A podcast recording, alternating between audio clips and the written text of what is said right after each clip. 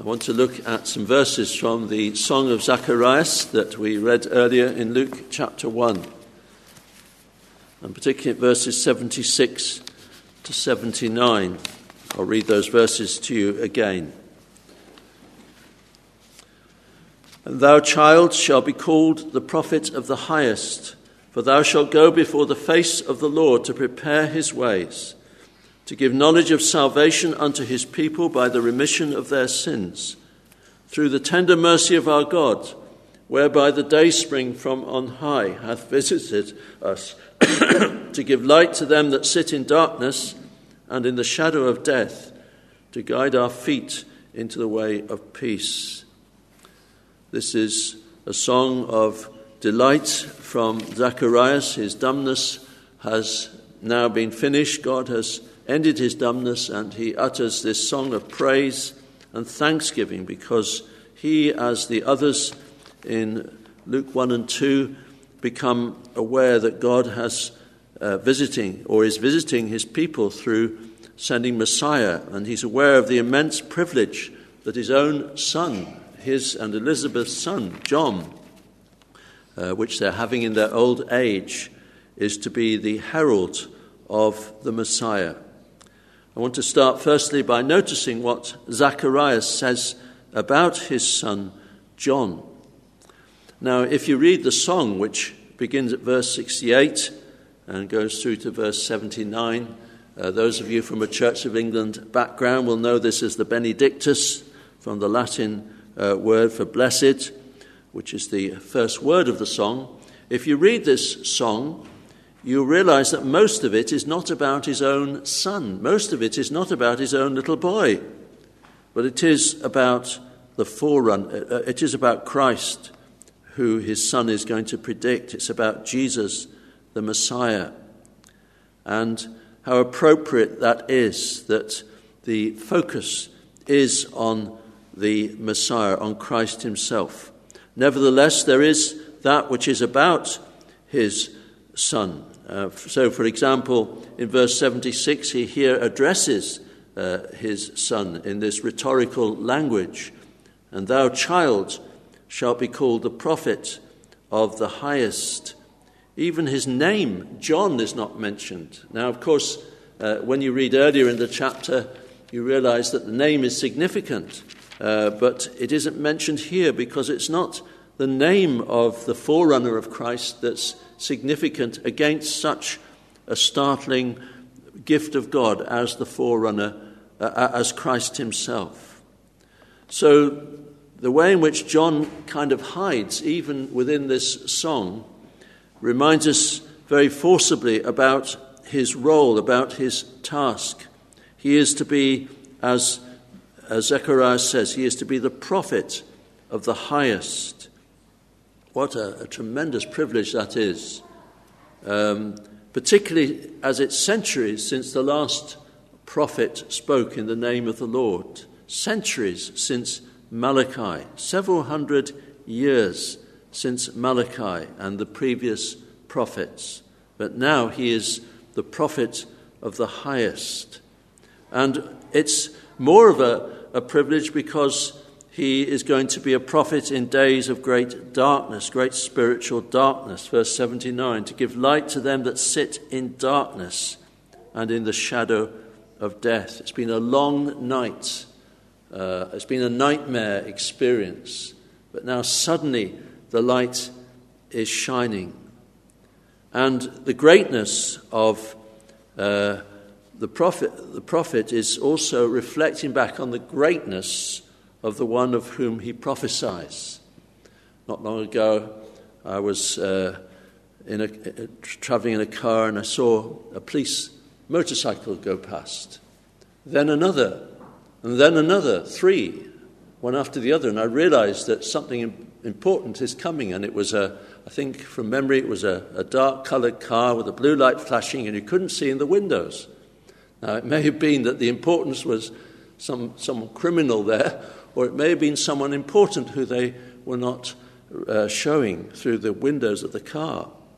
But the point is, all these outriders reflected the importance of the person, for good or for bad. And so it is that the greatness of this prophet John, the wonderful role that's assigned to him and the remarkable things that we find out about him in the scriptures, as this prophet in the desert calling thousands to repentance and God's blessing mightily upon his ministry. This just reflects back on the one whom he is heralding. And yet, as we've seen, he doesn't draw attention to himself. He is the voice of one crying in the wilderness, saying, "Make straight the way of the Lord." The Old Testament, in fact, ends right at the end. It ends with a prediction of John the Baptist. It says, "Behold, I will send you Elijah the prophet before the coming of the great and dreadful day of the Lord, and he shall turn the heart of the fathers to the children and the heart of the children to their fathers, lest I come and smite the earth with a curse." Elijah the prophet, John the Baptist in the spirit and power of Elijah, and Malachi, the last word in the English version, is curse, because the law, which came by Moses, in and of itself brings curse, because none of us can keep that law of God perfectly. And yet, within that same prediction, there is this prophecy of the forerunner of the Messiah himself, the great and dreadful, the great and awesome day of the Lord, the coming of God himself in Christ. So, although the focus is more on the Messiah, there's much here to be said about John himself. And for both Zacharias, his father, and for John, what matters, as I've said, is their testimony to Christ, their pointing to Christ.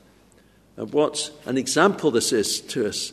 What a reminder to us that we cannot but do the same. We cannot do any better than John. We cannot have greater aspirations than John. He says in his ministry, "He it is who coming after me is preferred before me, whose shoes latchet I am not worthy to unloose." There's no sense here of "I'm a celebrity preacher." No sense here of "look at me." But rather he says, "I'm not worthy to even undo his sandals." It's the one coming after me. I'm just the friend of the bridegroom. And we have these words of commendation concerning John from the lips of Jesus himself. In John chapter 5, he says, "He was a burning and a shining light, and we were willing for a season to rejoice in his light." A burning and a shining light, because he's illuminating others. But it's not just illumination, he's burning. What an example that is to us. You know, we can be like lead lights, can't we? That's a problem. We can have truth. We can show truth, but it's cold. It doesn't heat. It's just a washed-out kind of light. God forbid we should just be like that. Or we can just be all heat, but no light, full of enthusiasm, but no clear message as to what we're about. But burning and shining, heat and light. The heat of God's love in our hearts and the light of the glorious gospel in the face of Jesus Christ. That's the glorious combination that we find in John. "Thou child shall be called the prophet of the highest, for thou shalt go before the face of the Lord to prepare his ways." We need ministries and churches like that, not set on exalting themselves, not set on putting themselves in some kind of pedestal and everybody coming to their conferences and all this kind of thing. But we need to forget ourselves, and we need to point to Christ. And you know, that's just what the Holy Spirit does, isn't it? In John 16, we're told that he will not speak of himself, but he will speak of another. He will show you things to come. And he will glorify me, says Jesus. When we are pointing away from ourselves to Christ, we're very much in harmony with the Holy Spirit. We're very much in harmony with what his intention is, and he therefore surely will bless it. So we've seen what Zechariah says about John. Secondly, let's just look briefly within these verses at what he says about Christ. Well, firstly, we notice he has the highest view possible of the Lord Jesus Christ. There's no higher view, because he says that John shall go before the face of the Lord to prepare his ways.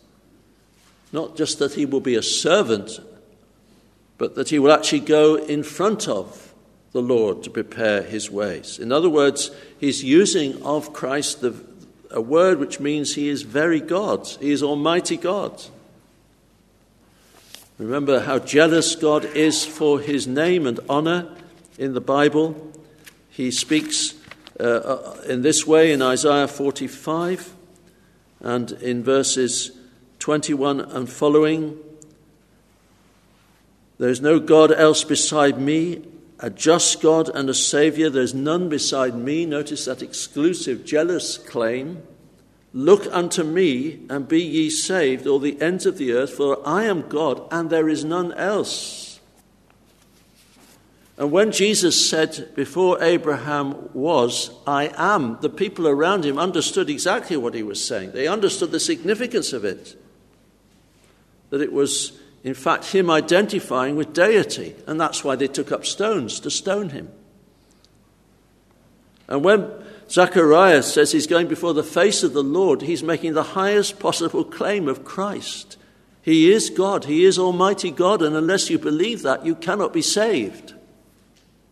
Unless you bow to that truth and embrace that truth. And that really is the purpose of the Gospels and the purpose of the Scriptures. John's Gospel concludes with that great climax of doubting Thomas bowing before the Lord and saying, my Lord and my God. And John then goes on to comment that these things are written that you might believe that Jesus is the Christ, and believing have life through his name. We worship our Saviour. He is the Lord. He is God Almighty, one with the Father and one with the Spirit, world without end. But secondly, what Zechariah says about the Christ is he says he is the Saviour. So in verse 77, thou shalt go before the face of the Lord to prepare his ways, to give knowledge of salvation unto his people by the remission of their sins. And John focused on this in his ministry with his baptism unto repentance, calling people to repent, calling people to confess their sins, calling people to correct their feeling and their understanding about sins, to have a humble view of themselves, to realize that their sins were sins of the heart as well as the lifestyle. And he wasn't calling people to him to save them, but he was saying of Jesus, he is the Lamb of God who takes away the sin of the world. He is the Lamb of God, not me. Now that surely, again, is a tremendous example to us as to what we should say about the Lord Jesus. We are not just to say he is God, but we are to say he is the Saviour. We're not just to talk about living a good life. There's nothing here about living a good life as such. It's about the remission of sins. That's what goes before living a good life, because what we need is not merits, but we need remission. What we need is not our own good works to offer up to God. What we need is the application of this precious truth concerning the Christ, that he gives salvation, he gives remission of our sins. That's what you need, that's what I need. He is the Saviour. Have you embraced him as your Saviour? And then thirdly, notice he says of the Christ that he is the light of the world, or that's what it amounts to. He is the light of the world, to give light to them that sit in darkness and in the shadow of death, to guide our feet into the way of way of peace. There is some discussion about that word light, because apparently it could, sorry, not the word light, but the word dayspring in verse 78, through the tender mercy of our God, whereby the dayspring from on high hath visited us. That word could possibly mean shoot, as we find it in Isaiah chapter 11 and verse 1. There is a kind of a similar thought there. In Isaiah chapter 11 verse 1, this was a point picked up in our last hymn, there shall come forth a rod out of the stem of Jesse, and a branch shall grow out of his roots. And then follows the most lovely messianic prophecy concerning Christ, the Spirit of the Lord resting upon him, the sevenfold Spirit. And there's something there very similar to Psalm 72. And that word, a rod or a shoot, has the thought of something arising, something coming. And it's in that sense, it's similar to the idea of a dayspring, a rising star, a rising sun.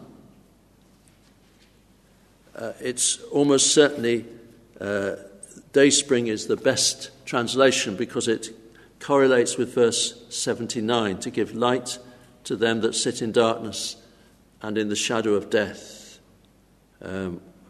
This is a glorious thought concerning the Messiah, concerning Christ, that he is a rising star. He's the sun who rises. Malachi chapter 4, that last passage in the Old Testament, unto you that fear my name shall the Son of Righteousness arise with healing in his wings, and ye shall go forth and grow up as calves from the stall. And it ties in with so many prophecies concerning the Messiah. You think of Isaiah in chapter 9, that very well-known section of Isaiah's prophecy, which ends up, unto us a child is born, unto us a son is given. But earlier on it says, the people that walked in darkness have seen a great light. They that dwell in the land of the shadow of death, upon them hath the light shined. And so John is someone who points to Christ as the light. And Zechariah speaks of Christ as the dayspring, the light, the arising star, the arising sun from on high, who has visited us to give light to them that sit in darkness. See, the tragedy of sin is such that it makes people think they see when they don't see, when they're blind. And we see the consequences of that all the time in individual lives and in society. What is the problem with our leaders, and the problem with the kind of morals, public morals and public mores? What's the problem? Well, they think they're so illuminated to pass the laws to do with sexual conduct and gender and so on that we've seen in recent years. They think they're so illuminated, but they're blind. They sit in darkness. What is their need? Their need is for the dayspring from on high to visit them. Their need is for light to shine into the darkness of their hearts. And that's the need of every individual, of every single person in this world. How is it that we can live in God's world, breathe his fresh air, walk on his earth, eat his food, and yet have no thoughts of him? It's because we're blind. By nature, we're blind. How is it that men and women, boys and girls can drift on day after day, living like animals as though they had no soul? Well, it's blindness. It's spiritual blindness. How is it that somebody can just long to take away their life, long to go and end their life in their own way? Apart from being self-murder, it's spiritual blindness. And the picture here is of a group of people sitting together in darkness. They're travellers, perhaps. They're sitting in darkness and in the shadow of death. At last they are aware that they're completely lost, and they're having to sit down because they can't see the way. And there they are at the mercy of all the evil things that are around them. They're at the mercy of wild animals. They're at the mercy of ruthless robbers, Satan. And of course they're full of fear because the shadow of death is over them. It's a picture of man in his lostness. And Jesus says, I am the light of the world. He who follows me shall not walk in darkness, but shall have the light of life. That's what Jesus has come to do to you and to me, to give us and to guide us. Now, why does God do that for us in our sin and in our guilt? Why does he do it? Well, here's the reason. Through the tender mercy of our God, through the bowels of mercy. The Hebrew mind, poetically perhaps, was that the emotions were rooted in the intestines. And so we know it is, of course, that if you are emotionally very upset, you lose your appetite. And it's the thought of bowels of mercies, the thought of the whole body being moved and disturbed with compassion. Tremendous picture to apply to Almighty God, isn't it? Who is without body, parts and passions from one aspect of his glorious essence and being, and yet in his condescension he enables us to understand this about him. We can't really put it together, can we? How the immortal God who dwells in bliss unapproachable, who knows no suffering, who's always eternally happy, and yet he can have tender mercies. He can have bowels of compassion. We see it, of course, in Christ. As we go through the Gospels and we see his compassion and his weeping. And then that comes into our lives. And what does it do to us when we believe on the Lord Jesus Christ? Well, the light actually makes us children of light. That's what it says in Paul's letter to the Ephesians in chapter 5. For ye were sometimes darkness, but now ye are light in the Lord. Walk as children of light. Advent, Christmas time. Above all things, it's about God's love towards a dark world of undeserving sinners. Of each of us here are representatives of that race. Undeserving sinners. And yet God's love, God's tender mercy. What a message we have, brothers and sisters. What a God we have. What a Saviour. And what a privilege for Zacharias and the privilege for his son, John the Baptist.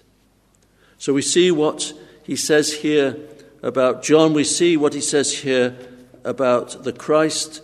And we finish finally, very briefly, in what we need to say about ourselves in the light of this. And the first thing is this: if these tender mercies have come to you, if he's your Saviour, if Jesus is the light in your life, what a privilege is yours. What a blessing, not earned, utterly undeserved. It's part of that mercy which is in the Holy Covenant of God. That's the first thing. And the second thing is this: if these mercies have not yet come to you, what a need there is for you to call on God. What a need there is for you to cry to him for the remission of your sins and for light, his light of life in your heart. What a need there is that you should be changed and become like the Baptist, not all taken up with yourself, but full of love and full of concern for others and giving glory to God.